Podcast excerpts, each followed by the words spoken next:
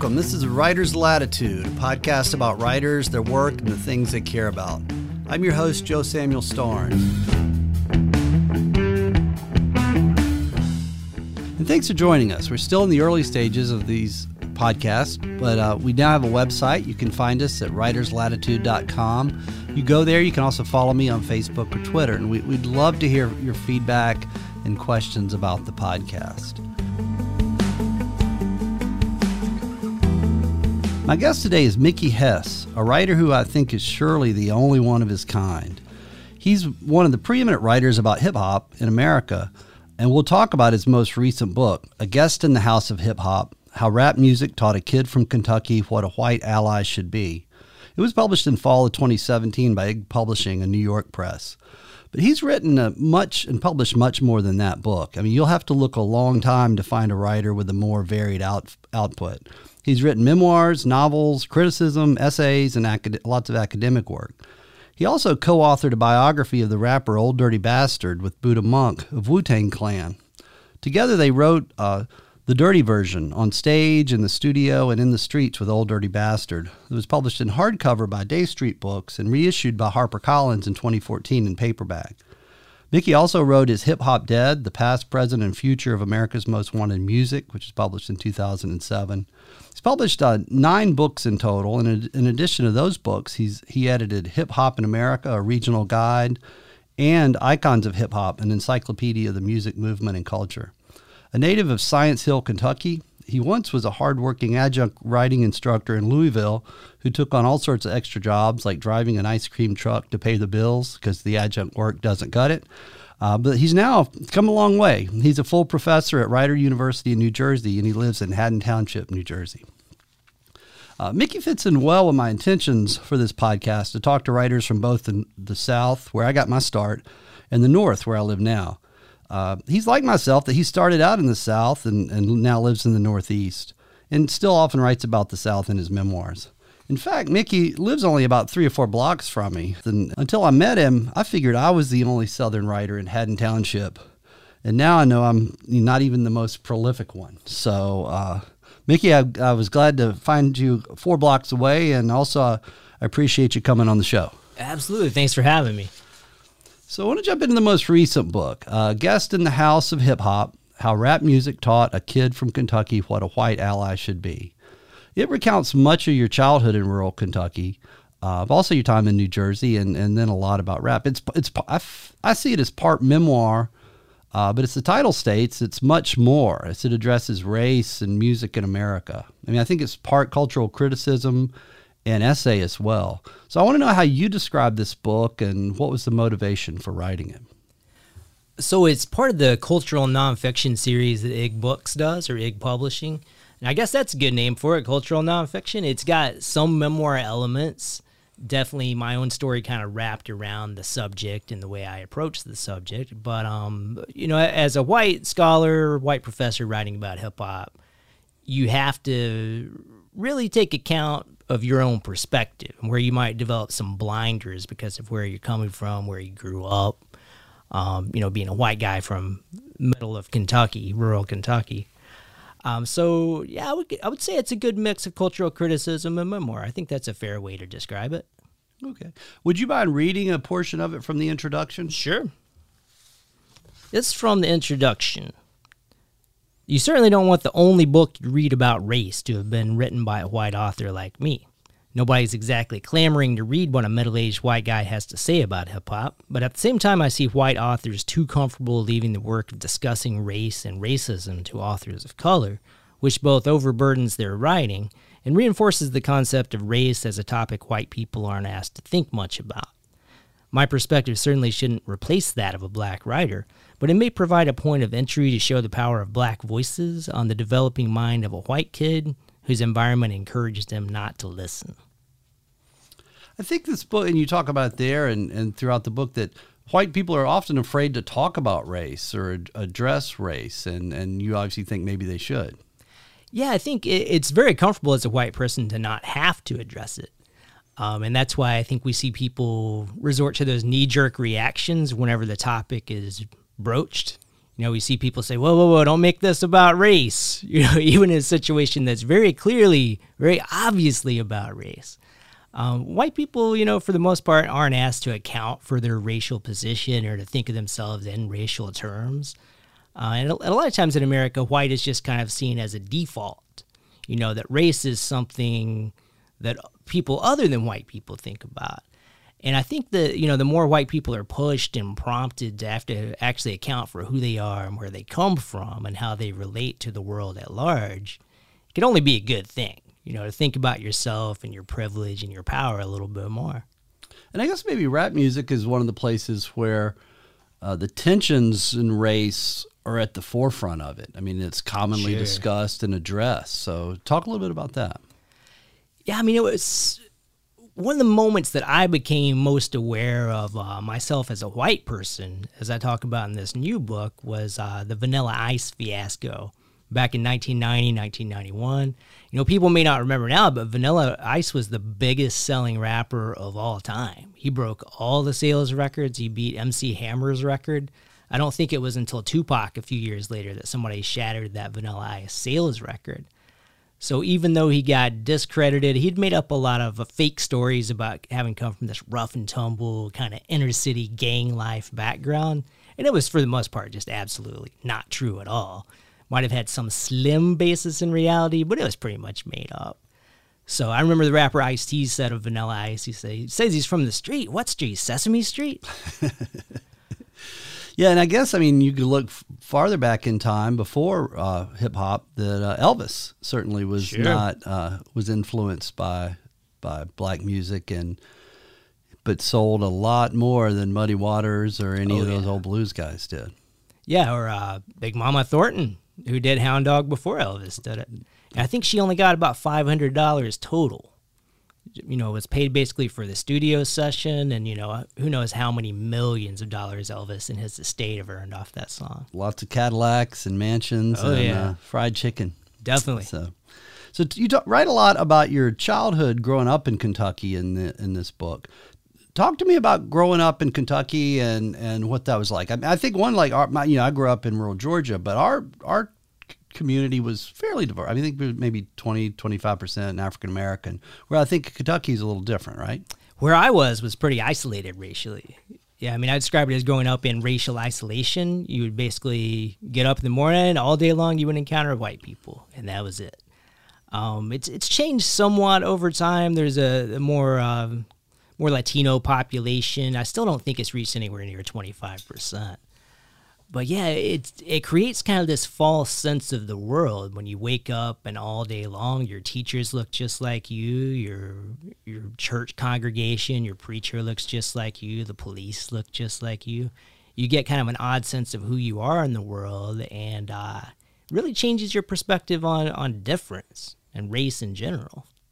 Yeah, I mean, I guess the only African Americans you would see in that case are uh, entertainers and athletes, right? That's about it. Yeah. yeah. Well, talk to me about your home life and growing. up. I mean, I think your your father played country music and yeah. had a body shop, and you know, there's a lot about your your family and just your life in the town. So talk talk to about your growing up there. Yeah, my dad played uh, Chet Atkins style guitar, the finger picking style. Uh, my uncle Mark was in a gospel quartet called the Cumberland Mountain Boys. Um, so you know, music was always around, but it wasn't really until I heard Run DMC on the radio that I started to pay attention and say, "Hey, this is something that's not like what I see around here."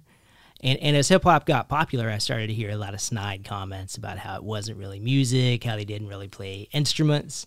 And you know, later in life, I came to see how uh, there was a lot of racial coding written into those statements. It wasn't just about musicianship or artistry. There was a lot of like snide derision toward uh, the idea that these black men were superstars. That maybe people felt they hadn't earned their place. You know, that they're somehow on MTV unfairly. Right. Well, and I think you know and what year were you born? I was born in 75. 75. Okay, so you late 70s and the 80s. Uh, you're growing up, growing up there. I, am yeah. I guess uh, eight years older, but growing up in Georgia, I mean, you see a lot of casual racism, uh, you sure. know, among white folks about talking about this or that. And I, th- I, think you probably heard a lot about that about rap and other things. Oh, even for sure. Yeah. yeah. So, um, actually, why don't you jump? I want you to read from the uh, from your book, the Novelist and the Rapper, there's a section about where you were on a Boy Scout trip and found the uh, heard rap for the first time. Oh, You- sure. you, referenced Run DMC, made me think of that. Definitely. I decided I would love rap forever during a Cub Scout hike to Wolf Creek Dam in southeast Kentucky. We were eating Dinty Moore beef stew out of pop top cans while sitting on logs in our uniforms. One of the scouts had brought a tiny radio and tuned it into the local hard rock station. Aerosmith came on, but it wasn't Aerosmith. It was Aerosmith's guitar cut off and staggered and looped, with Run DMC shouting rhymes over top of it. Larry, the assistant scoutmaster, nudged me with his elbow, a wide grin on his face. This is beef stew eating music, ain't it? It sure was. So that's your that's the first time you heard heard rap. That was a crystallizing moment for sure. Yeah, I think I had probably heard Run DMC before, but yeah, that was the moment it really hit. Right. Out out in the woods in your Cub Scout, Out or in the Boy. Scouts. I guess. About how old were you at that point? Jeez, that would have been, I would have been 10 or 11. Okay, and I guess 11. and that's about that. So that would have been you know mid '80s. Yeah. Rap sort of came on. That's about the time it became blew up and became Oh, big with yeah. Run D. Run DMC is the first big. big They're the first group. superstars. Right. I mean, people had singles before, like Sugar Hill Gang, but uh, as far as like a long, sustained career, Run DMC was the first. Okay. I mean, I'm, I'm thinking it. If I recall it correctly, it sort of changed your choice of T-shirts. So tell me a little That's bit true. about you. Uh, that you had a Ronald Reagan T-shirt at one point. Tell me about that. You talk about Yeah, that. I in bought it, I think, from Orange Truck Stop. And it was just a, a T-shirt with like a caricature of Ronald Reagan dressed up like an old West cowboy, like I'm sure he played in several films. But he was basically threatening war with uh, Muammar Gaddafi in Libya. And I know it, it said like "Damn you, Gaddafi, you son of a bitch" or something like that. Some kind of enough vulgarity that it raised eyebrows at the elementary school. But then, like after getting in rap, what were some that? Did you have some T-shirts from uh, Run DMC or other groups? Yeah, I started to pick up some things, and my mom was always, um, I think she had a little bit more cognizance than, than some of the folks in town. She would ask me, like, "Are you sure that's meant for you to wear?" You know, I remember I wanted to buy a Homie the Clown T-shirt from the uh, the sketch series in Living Color, and she was trying to tell me, like, "Well, you know." I don't think that's really made for a young white kid in the middle of Kentucky to wear, even though they sell it at J.C. Penney. I don't really think that's for you. And I mean that's that's kind of white privilege in a nutshell. I'd never considered that there would be anything out there in the world that wasn't meant for me. So that was one of the first moments I had to stop and think, like, well, is there is there something to that? Right. Um, you also talk about. I mean, I think growing up, you know, fairly poor in Kentucky. Yeah. You talk about it. There's you talk about having uh, using food stamps and sort of Sure. a little bit of embarrassment with that. And you know, there's, I, I wonder about. Do you find it difficult going back in time and writing these personal stories about family and and looking back on things that maybe not always easy to talk about? Yeah, I mean there were there were moments kind of digging back into it that it wasn't the funnest thing in the world, and you know there were parts I chose to include, and then parts that I wrote up and just felt like it didn't come out right or made people sound ill intentioned, um, or small minded in a way I didn't intend to. So there were parts that I wrote up and then just decided it didn't really put the best light on things. Yeah, I think I think some of the forms of writing, the really personal memoir where you reveal everything, is tough. You know, it's it's challenging to uh, to go back and and tell these things honestly and deal with them. Sure, and you know to what extent are you exploiting your family and uh, your town and other experiences you had growing up? Yeah, there's a great um, uh, part of a book, uh, uh, Good Prose by Tracy Kidder and Richard. Todd. And actually, Richard Todd uh, died about a month or so ago. He's a Oh, great, great editor, and he wrote some, a great that. writer. Yeah, he was 78. And I'd gotten to know him a little bit. But there's a part where he, compa- I guess, he, when he was a child in upstate New York, and this is probably in the 40s maybe, his or 50s, his father would take him into the, or actually his grandfather would take him in the local Elks Club, and his grandfather would sit on the bar and have a beer and give him like a 7 Up or something. And there was an elk's head on the wall. And his grandfather told him when he was little, he says, Well, this elk's head, what, it's a sad story. One day the elk ran right into the wall and got stuck here. Uh, someday we'll go around and look at the rest of him sticking out the back. And uh, Dick Todd compared that, you know, the when you write fiction, the only thing people see is the elk's head on the wall. But in nonfiction, there's that whole other story that's on the other side of the wall that you didn't explain. And these are, you know, I know it's in creative nonfiction courses we talk about characters, but these are real human people where you know your fictional characters you don't have to uh, expose or talk about or worrying about them calling you up and cussing you out about how they put you in their book. So yeah, I mean, you turn turn real people into characters in nonfiction by deciding what to include and what to leave out, and you know, you make them into a figure on the page that may not be as 360 as they are in real life. Right, right. And you teach creative nonfiction fairly Sure. often, yeah. Yeah, basically twice a year. Right. Um, one of your chapters in the book is titled uh, "Why White Kids Should Listen to Hip Hop." So I want you to you know, tell me about why maybe not just white kids, but maybe why an old white guy like me should also listen to hip hop. Yeah, so for me, it was really one of my first experiences of black culture.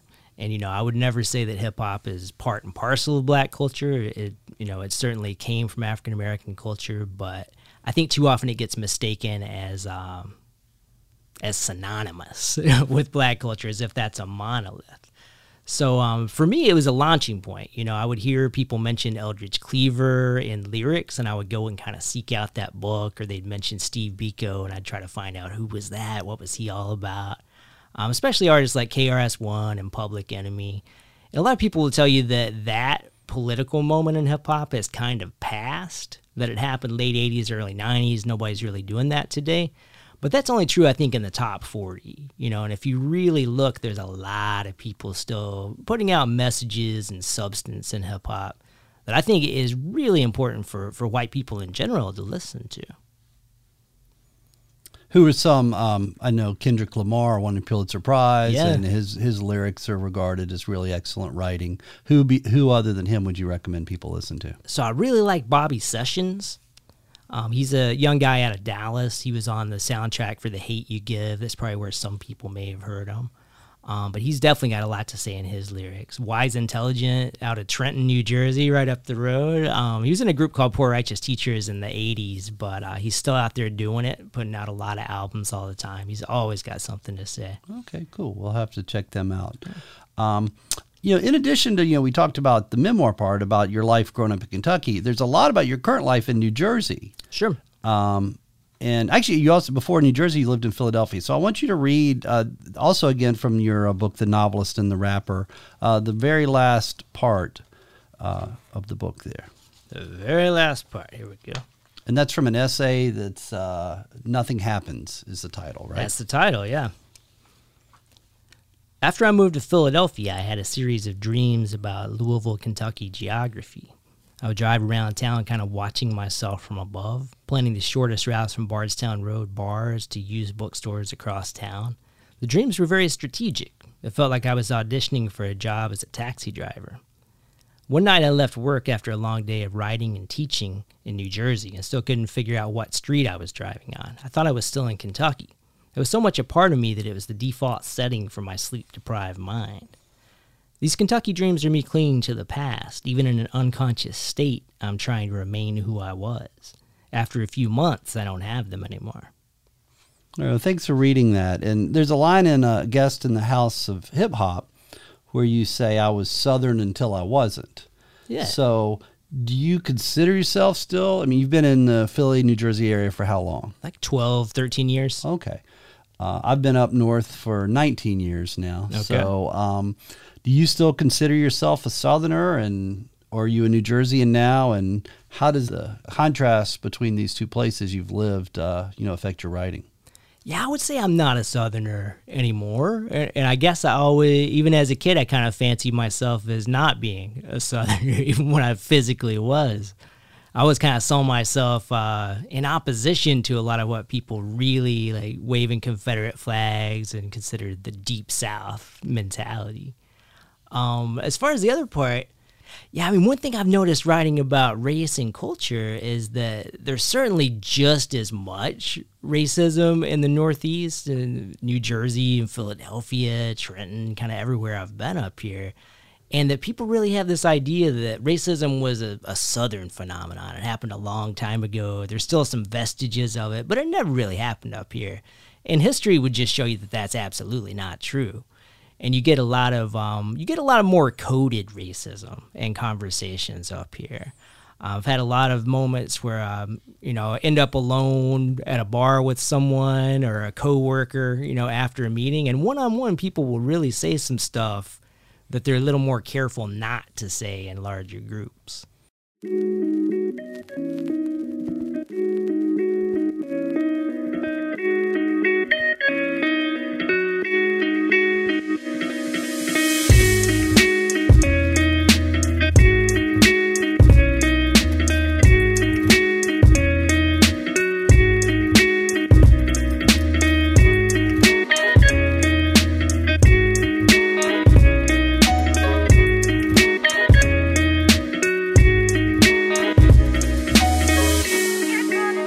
Been very prolific and clearly have worked very hard as a writer over the past 20 to 25 years. Um, I guess probably 25 years. If you're born in 85, you're 44 or close to it.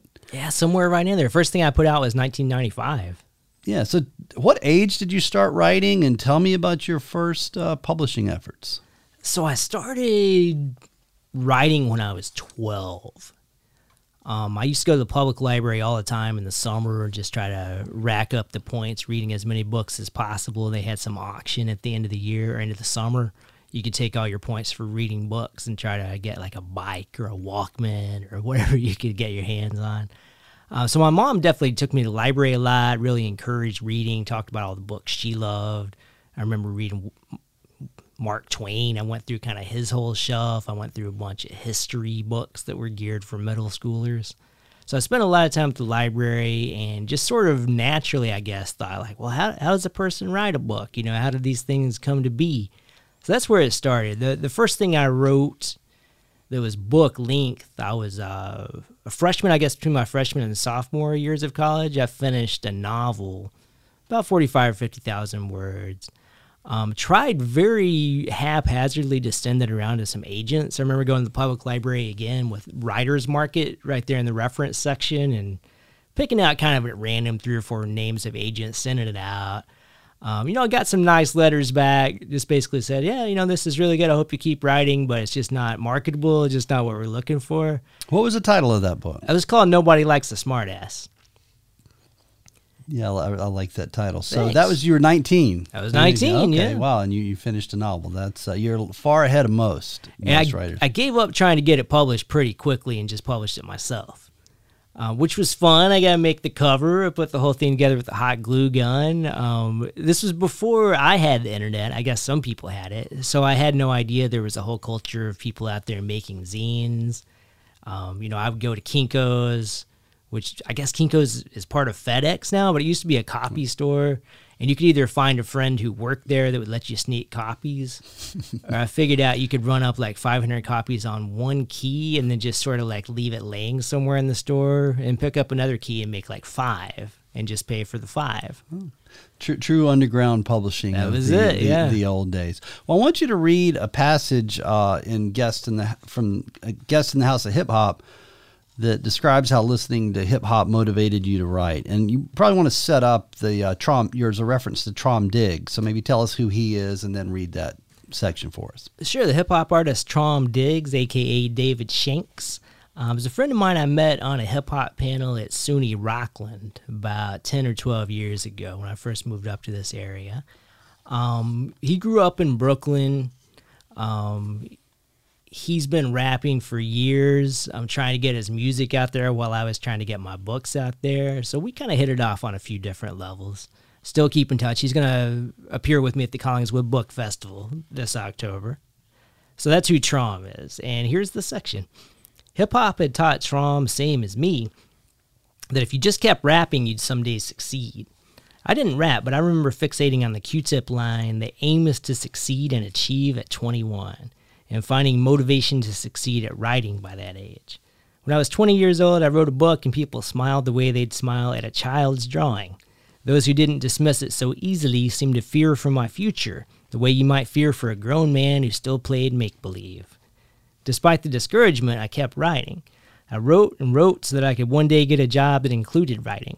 I kept going to school until I earned enough grad school credits that I could teach writing part time at colleges and used that income to put myself through a PhD program. I commuted between community college campuses, teaching more classes as a part timer than the full time professors taught. I wrote a memoir, Big Wheel at the Cracker Factory, about my teaching jobs and the college's grand scheme of staffing courses with low paid part time instructors, even as tuition skyrocketed. I made money from that system even as I criticized it. I paid for grad school with the money I made teaching, knowing the whole time that landing a full time tenure track job was a crapshoot because all the jobs had been farmed out to adjuncts. During the week, I took classes until 10 at night and started teaching at 8 the next morning. On weekends, I drove hours to Chicago or Cleveland bookstores to read aloud from my books, hoping enough people bought one that I could cover the gas money home. Traum chose making art over going to grad school. I was convinced I could do both. Yeah, I mean, I really admire your the work and dedication you've put in to to write. I mean, one thing I think Thanks. about writing in our classes, I've talked to students. I always say, you know, you got to write. You need to try to write every day because it's like practice. You know, it's like a musician sure. practices, and I'm always frustrated that these students don't really spend that much time writing. They want to come talk about writing and they want to read books about writing and talk about which MFA programs they might apply to, but they're not putting in the work. I mean, I think it's like piano teachers with kids. They teach these kids and then, then the kid never practices piano and you know, then that they just don't make anything of it. So, but you sure. clearly, from a young age, started putting in the practice and stuck with it. So, I'm just like, what's motivated you to do this? Do you can you explain that? Sure. My, my first year of college, I had a creative writing class taught by Sena Jeter Naslund, who went on to write Ahab's Wife and Four Spirits and some of these kind of big best selling novels. But at the time I had her as a professor, she'd only published, I think, one short story collection and a novel. They were both on a small literary press. But I had shown her some of my writing, and she'd seen some of it in that intro class to creative writing. And before that spring semester ended, she said, I want you to go home this summer and I want you to write every day. I want you to really work yourself. And I want you to come back in the fall and show me what you've done. And that was the summer I came back with, you know, like a 45, 50,000 word novel. And she, true to her word, you know, was willing to sit there and read the thing and uh, give me a couple tips on how to fix it up. So that was one of the keys right there. Is somebody specifically sat me down and said, "Look, I want you to really work yourself. Come back and show me what you did." That's great. And I mean, I think you know you've continued. You know, all these years. I mean, your output clearly you've been writing often and you know every day or not every day, a lot, and p- producing yeah. a lot of work. Where I know a lot of full time faculty who go, "Oh, I can't write while I'm teaching. You know, I'm too yeah. busy. I can't. You know," and so they're you know they write at Christmas and in the summertime, but when they're teaching, they're just too busy to write. But I've always thought that was kind of, uh, you know, did you want to be a teacher of writing or did you want to be a writer? Sure, and there's a reason that, that college professors teach fewer classes than high school teachers. You know, you're expected to write; it's part of your job, and there's time built in for it. You know, less and less all the time. You know, there all the time there are more obligations for professors' time, not just in the classroom, but different assessment committees and things. But you know, writing and producing work is still part of your job, and you do have time to do it. it's just finding that time, and that, that's even for students too. It's important that they know not to just write, but they've got to spend a lot of time only writing not, you know, kind of checking Facebook or Twitter or answering texts in the background while they say they're writing, but you got to have some time. It's turned off. Same with me, you know, if I have my email on and students are hitting me up on Canvas, I can't really write. So I've got to find time that I'm only writing. And Canvas is the the tool they use to online classes for the online okay. courses, yeah, yeah, to message you. Okay, so it, you know, I recently read Big Wheel at the Cracker Factory, your earlier memoir, and you know in some ways knowing that now you're you know a full professor uh, you've kind of you've overcome the system. I mean you taught yeah. hundreds of adjunct courses and then worked as low a low level instructor. Um, but i mean i think that book you know it's, it's a lot of tell me about some there's a lot of funny stuff in that book. Tell me about some of the you know you drove an ice cream truck for a while and had a job at a uh, like a kids amusement center that you would show up whenever you felt like it yeah, the premise, I guess, was you know I I'd embarked on this career where they were really trying to deprofessionalize the professors and really farm out most of the teaching to adjuncts, which means you're a part-time instructor, You're paid per class. There's no guarantee from one semester to the next that you're going to have a class to teach or have a job. Um, very typically, you're not going to have any job security, any health benefits, um, basically any kind of stability at all. And I saw people who were, you know, teaching a few English classes, whatever they could pick up at three campuses, and working part time at a Subway sandwich shop. Yeah, I've always sort of thought it is. It's kind of the coal mine of academia in a way. In a way, it is, yeah. And you know, I I think the current figures are something like sixty five or seventy percent of college courses taught nationwide are taught by adjuncts, and that's occurred at the same time that tuition has gone up and up and up. And you took part. The money wasn't enough, so you took part-time jobs. Uh, tell me about the ice cream truck experience. Yeah, I mean, I started out out of necessity. You know, I was a waiter at night and a professor in the daytime. But then I, I thought, like, what would be a funny job? Yeah, so I, I applied for this ice cream truck job. For one thing, I did need the money. It seemed like it might be a good summer experience. But I discovered really quickly I wasn't cut out for it. Like uh, on the second day, I locked my keys in the ice cream van before I had like all the money counted out and all the closing. So I think that was when I actually just took off. I don't even think I actually collected my check from that job. Hmm. So just made, locked the keys in and ran. You made it for two days. I think it was, two it. days. Yeah, yeah. Is that on your CV? No, I don't put that on there. Okay. Also, one thing I thought you had a pet iguana that had its own room. Oh yeah. Tell me about the iguana and Decimals. And this is like when you're not making a lot of money, so you to turn over the an entire room to the iguana was didn't leave you a lot of space, I guess. That's a pretty expensive pet. yeah, she lived for 19 years. She just passed away a couple years ago, but um, she was a third grade pet, and they had discovered that that wasn't going to work out too well for her or the kids. So my wife introduced this idea of uh, adopting this one-year-old iguana that was terrorized by third graders. So we, we took her in, and uh, very quickly she let us know she wasn't going to stay in her container. Um, she had like a big aquarium, but as she got a little bigger, she would just bust out of it and knock all the plastic off the top. So she ended up with her own room for you know the next 17 years or so. And didn't pay any rent, I'm assuming. Never paid rent. No, we used to feed her frozen rose petals and little cubes of tofu. And she would actually, you could unpeel a banana and she would climb up your body to get the banana. You must have really loved that iguana. Yeah, it was a great iguana. Have you gotten another iguana since? No. Can't be replaced? Can't be replaced. No, she was one of a kind. okay. Well, that's uh, that's in a big wheel at the Cracker Factory. Um, Guest in the House of Hip Hop came out what maybe eight or nine years. They're about eight or nine years apart. Yeah, in somewhere books. in there. So, how do you think? I think you're being older and more experienced as a writer. You maybe changed your writing, and would, how would you compare those two books, or how do you think they're they're different? I think Big Wheel was a lot, a lot more fun, and it was trying to be a lot more fun. You know, and as I got into a guest in the House of Hip Hop, it started off with kind of a more lighthearted tone, but when you enter talking about race, it's really tough to pull off much humor. And I think, especially as a middle aged white guy, that those jokes are going to fall flat and lead you the wrong direction. You know, the, the further I wrote, it became clear really quickly that this is a dead serious topic. And I think more often than not, the way people talk about race is they joke about it and then sort of back off and say, "Oh, you know, no, I was just joking. It's just a joke." Don't you have a sense of humor? So this book, I would describe it as as somewhat humorless. I mean, it's got a few parts, maybe a chuckle here and there, but I was definitely going for laughs in the earlier book. Okay, yeah, it is. I was thinking of a much more serious book, definitely, and it's definitely a heavier topic, and uh, maybe that's why the voice is uh, is is different. Um, I mean, you've also written novels in addition to the. Uh, so you've got the two memoirs, "Guest in the House of Hip Hop" and uh, "Big Wheel the Cracker Factory."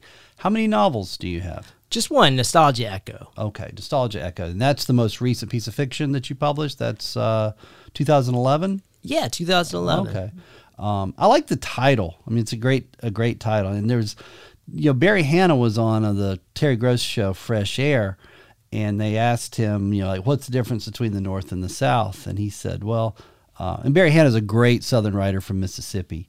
Uh, very funny. He he died about maybe eight or nine years ago, I believe it was. But he said, you know, his answer to the question, the difference between the North and South, is that men in the South are nostalgic by the age of 12. Wow. By the time they get to junior high, they long for the good old days. That's a good line. Yeah, so, and I think that's absolutely true. Uh, definitely for maybe old, older Southern men or men of my age and above. But what about, um, tell me about the title. What's the title of this novel about? So the title actually is a, a misremembered title of a Salvador Dali painting. It's called The Nostalgic Echo. And somehow I had it wrong in my mind and then decided I liked that better anyway. And a lot of the book came to be about how we think we remember things accurately when we just don't, that really memory is very fallible.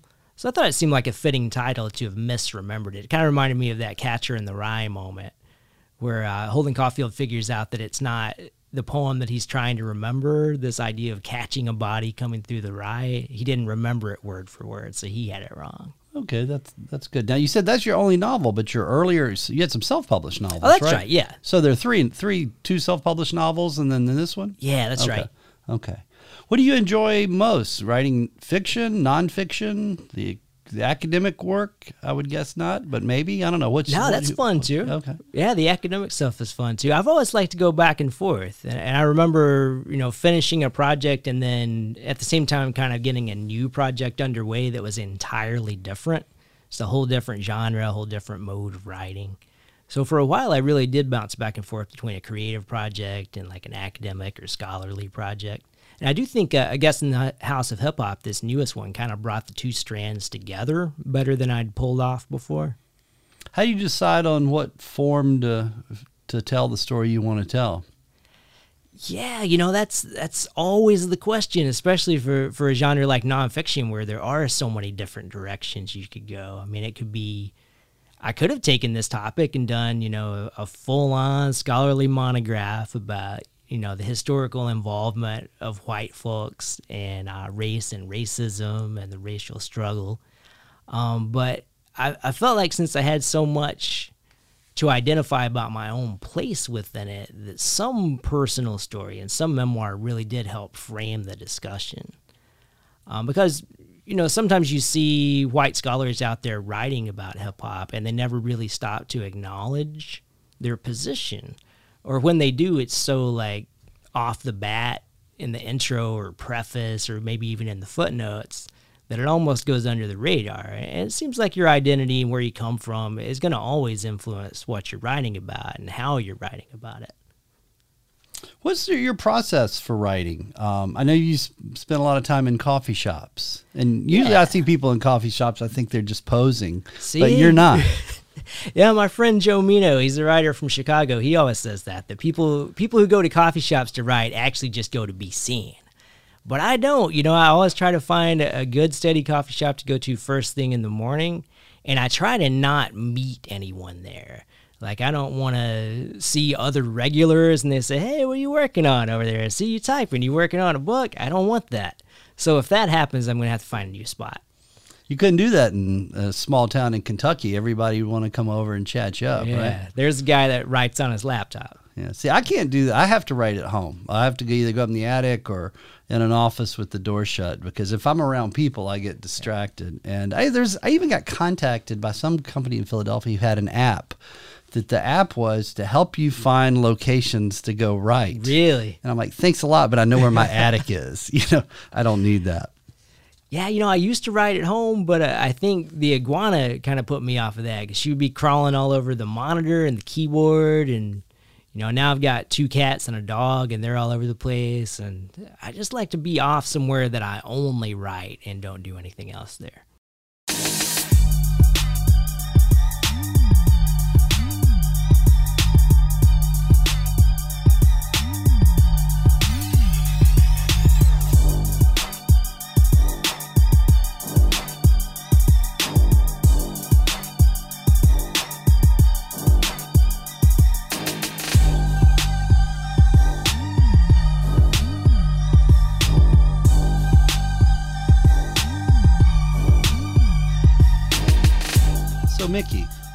Dedication on your doctoral dissertation at the University of Louisville reads as follows To Ol' Dirty Bastard, I liked your motherfucking style. There you go. Tell me about um, you. Let you know you later co-authored a biography of him with Buddha Monk, who was a member of the Wu Tang Clan, and entitled "The Dirty Version." Tell me about your love for Ol' Dirty Bastard, and um, did you dedicate the dissertation to him before you even got into this project, and then how the project came to be? Yeah, I, I ended up dedicating that dissertation to him because he had passed away just a few months before I defended it. So um, the quote "I like your motherfucking style" was something he said in an intro to his first solo album. He was talking to the crowd, like everybody came out to see me tonight. I like your motherfucking style. So I want to throw in a little dedication to him. I hadn't actually thought about like writing a whole book about him. I'd always been really interested in him. He was definitely one of the most unique, original figures in, in all of hip hop's history.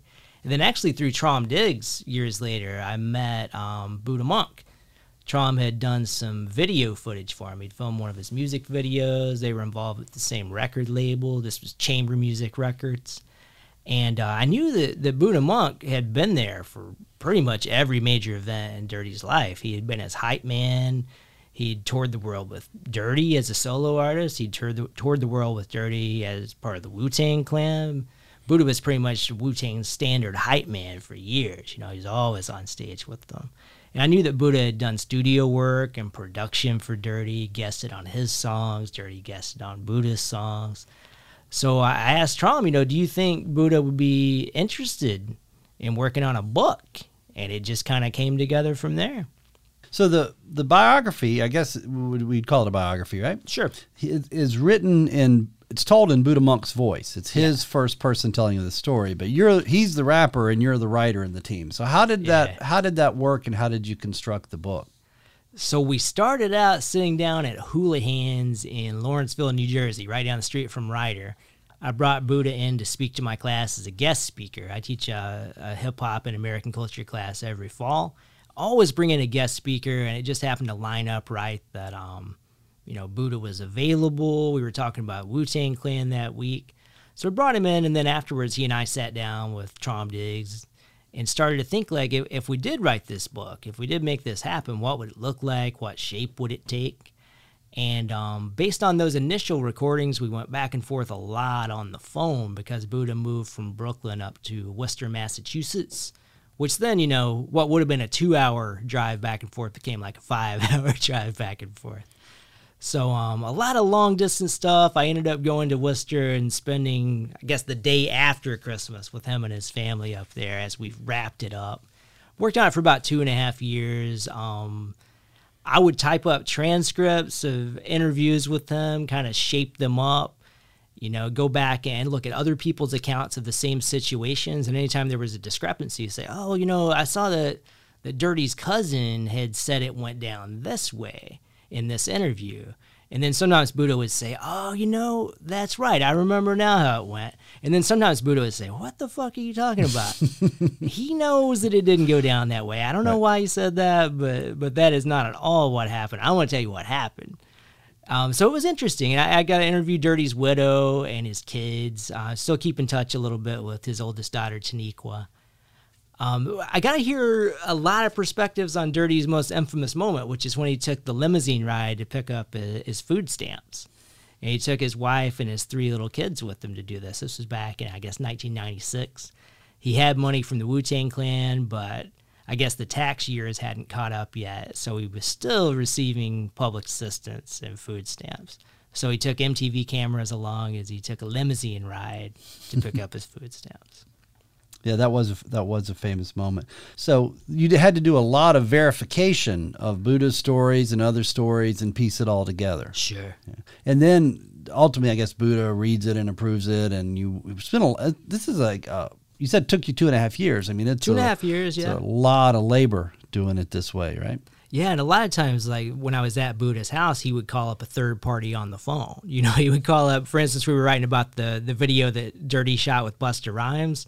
Um, sitting right there on Buddha's couch, he called up Spliff Star, who is Busta Rhymes' right hand man, his hype man for all his music, still tours with them.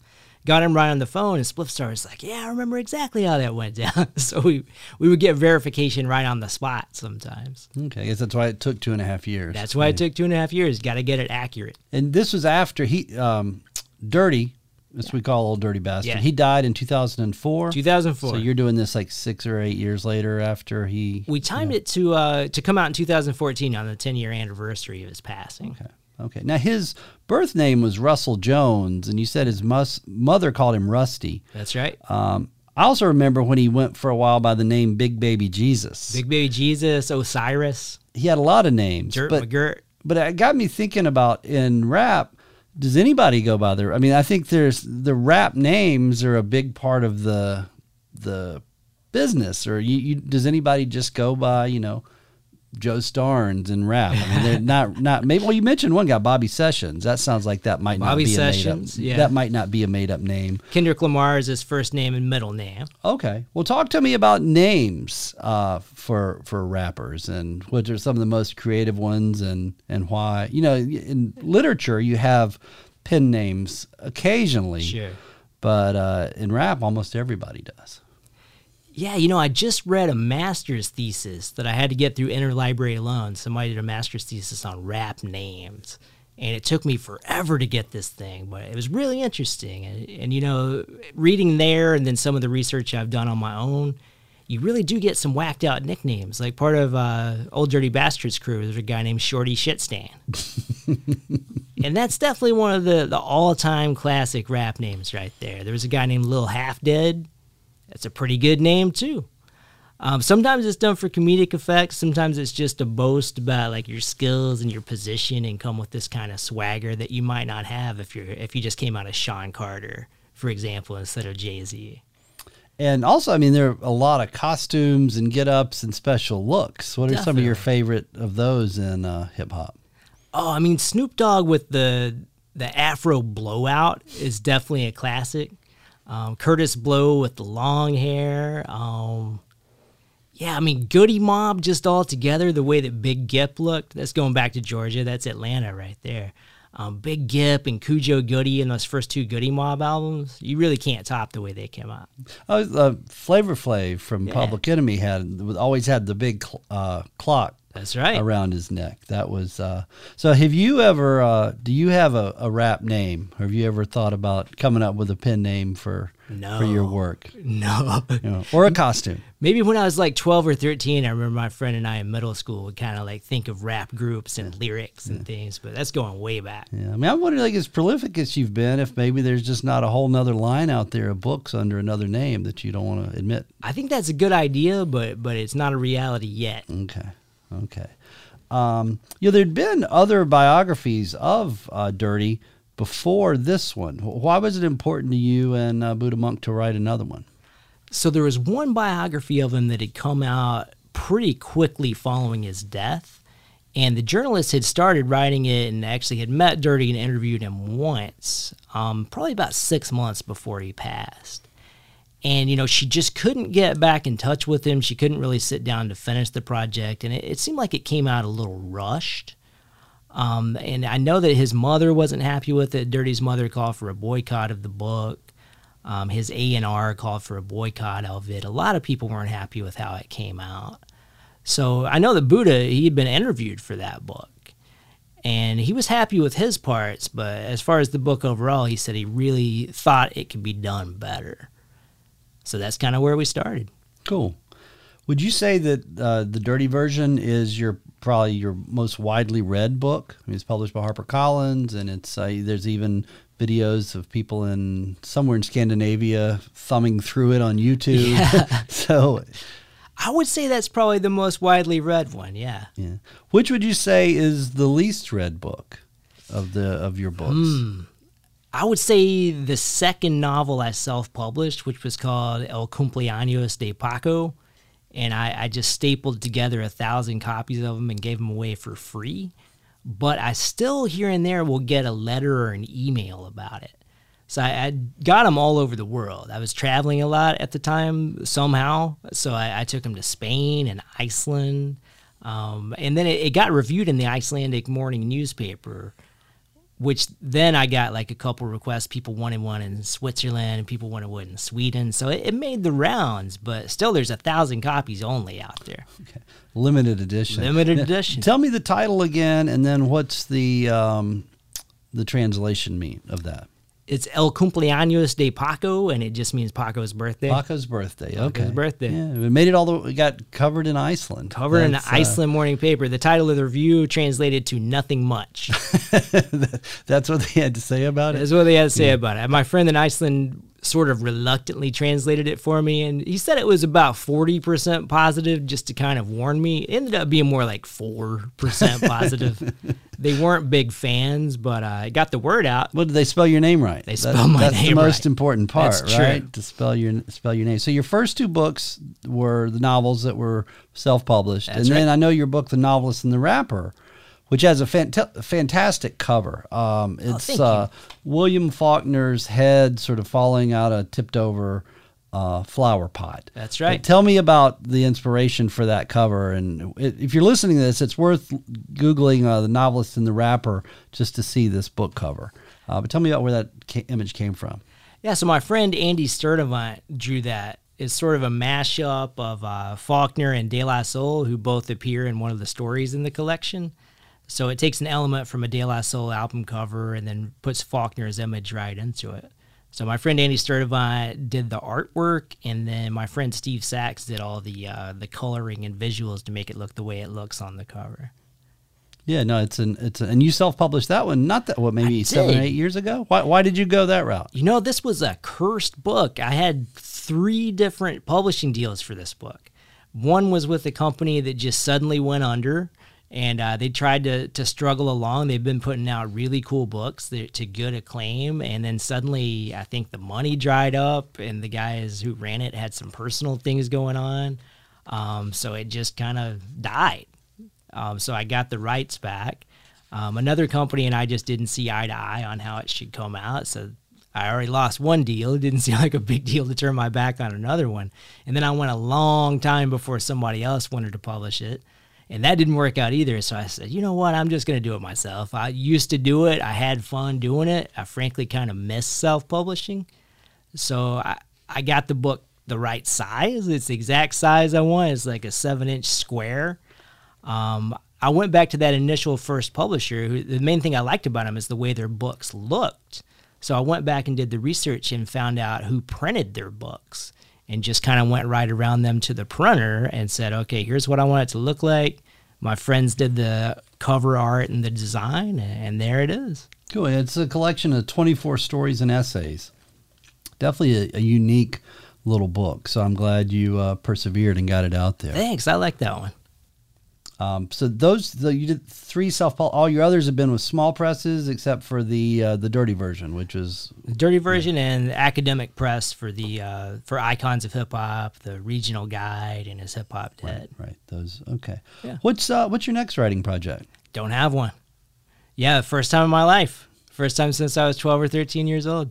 You're too young to retire. I know. Yeah, I, I really don't know what I'm going to do next. Are you writing every day or fooling around with anything? Yeah, I'm playing around a little bit. I don't think if anything really looks like a book yet, but yeah, I mean, I still get in there and write. I'm definitely taking it easier than I have, though. Yeah. Well, it's uh, you you've worked hard for a long time, but I also wonder maybe you're just not bluffing me, and maybe you don't want to jinx an idea that's underway. Is that possible? There is something to that. Um, I don't think I'm sitting on seven novels that are ready to come out or anything, but yeah, there's there's some ideas kind of What's your percolating. What's your biggest goal as a writer? I mean, what's the the you know you've been at it for a long time, but you're still still a young man. So what's like the long term Mickey Hess? Uh, you want the Nobel Prize or what's the? I uh, want the Nobel Prize. yeah. I do. If you can make that happen. Well, uh, it'd be great if you go go on to win it, and then they'll look That's right. back on this. Uh, is this the first hour long audio interview anyone's done with you? I've done a couple. Oh, okay. yeah. Well, Sorry. that's all right. I I was we would be first. All But right. you know, for a long time, my goal when I was self-publishing and going with small presses is I just thought, you know, I won't really feel legit. I won't feel like I've gotten to where I wanted until I get a book published by a big company. You know, one of those big five companies, or I guess maybe even less now that they've all merged and merged, and we have Penguin Random House as one company now. And you know, HarperCollins is part of Fox Corp that owns Fox News and uh, Wall Street Journal and whatever the hell else they own. But you know, once I got the HarperCollins deal, I felt really good about it. it was just like a point of pride for me for about a year. But once the book came out, it wasn't any more fun. It wasn't any more satisfying than the other books I'd done. I don't feel like I got a lot more attention necessarily. I mean, I guess more people probably saw the book. But yeah, I mean, uh, that was kind of the goal for so long. And then I got there and it's like, oh, well, this doesn't feel much different than when any mm. press puts it out. What did I want this for?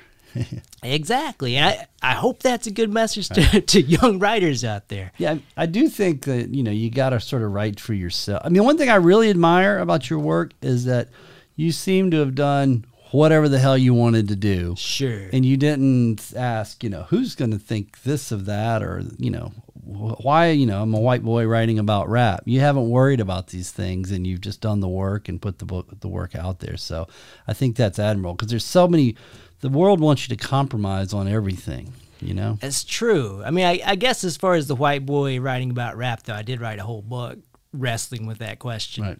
Otherwise, I would agree with you. I kind of I kind of did whatever I wanted to until I really had to take myself to task. Well, but you you question that. I mean, I like the way that that you uh, that you approached it. Oh, and, thanks. And uh, the, the stuff you've done. Well, I really appreciate you coming on the show. Sure, has it was been a lot of fun. fun. Thank you. Uh, you mentioned earlier you will be at the Collingswood Book Festival on Saturday, October 5th. I believe you're at 3 p.m. It's a free event. So uh, Mickey will be there with Traum Diggs, That's right. also known as David Shanks, who's right. both a journalist and a rapper. So that's a great, uh, great combination. You can find Mickey's website online at mickeyhess.net. Um, you can find the Writer's Latitude at writerslatitude.com. If you want to send me a message, my Twitter and Facebook uh, pages are there, so you can link off, and we'd love to hear from you if you've listened to the podcast or have questions about others. We, we'd like to hear it. So thanks again, Mickey. Thanks.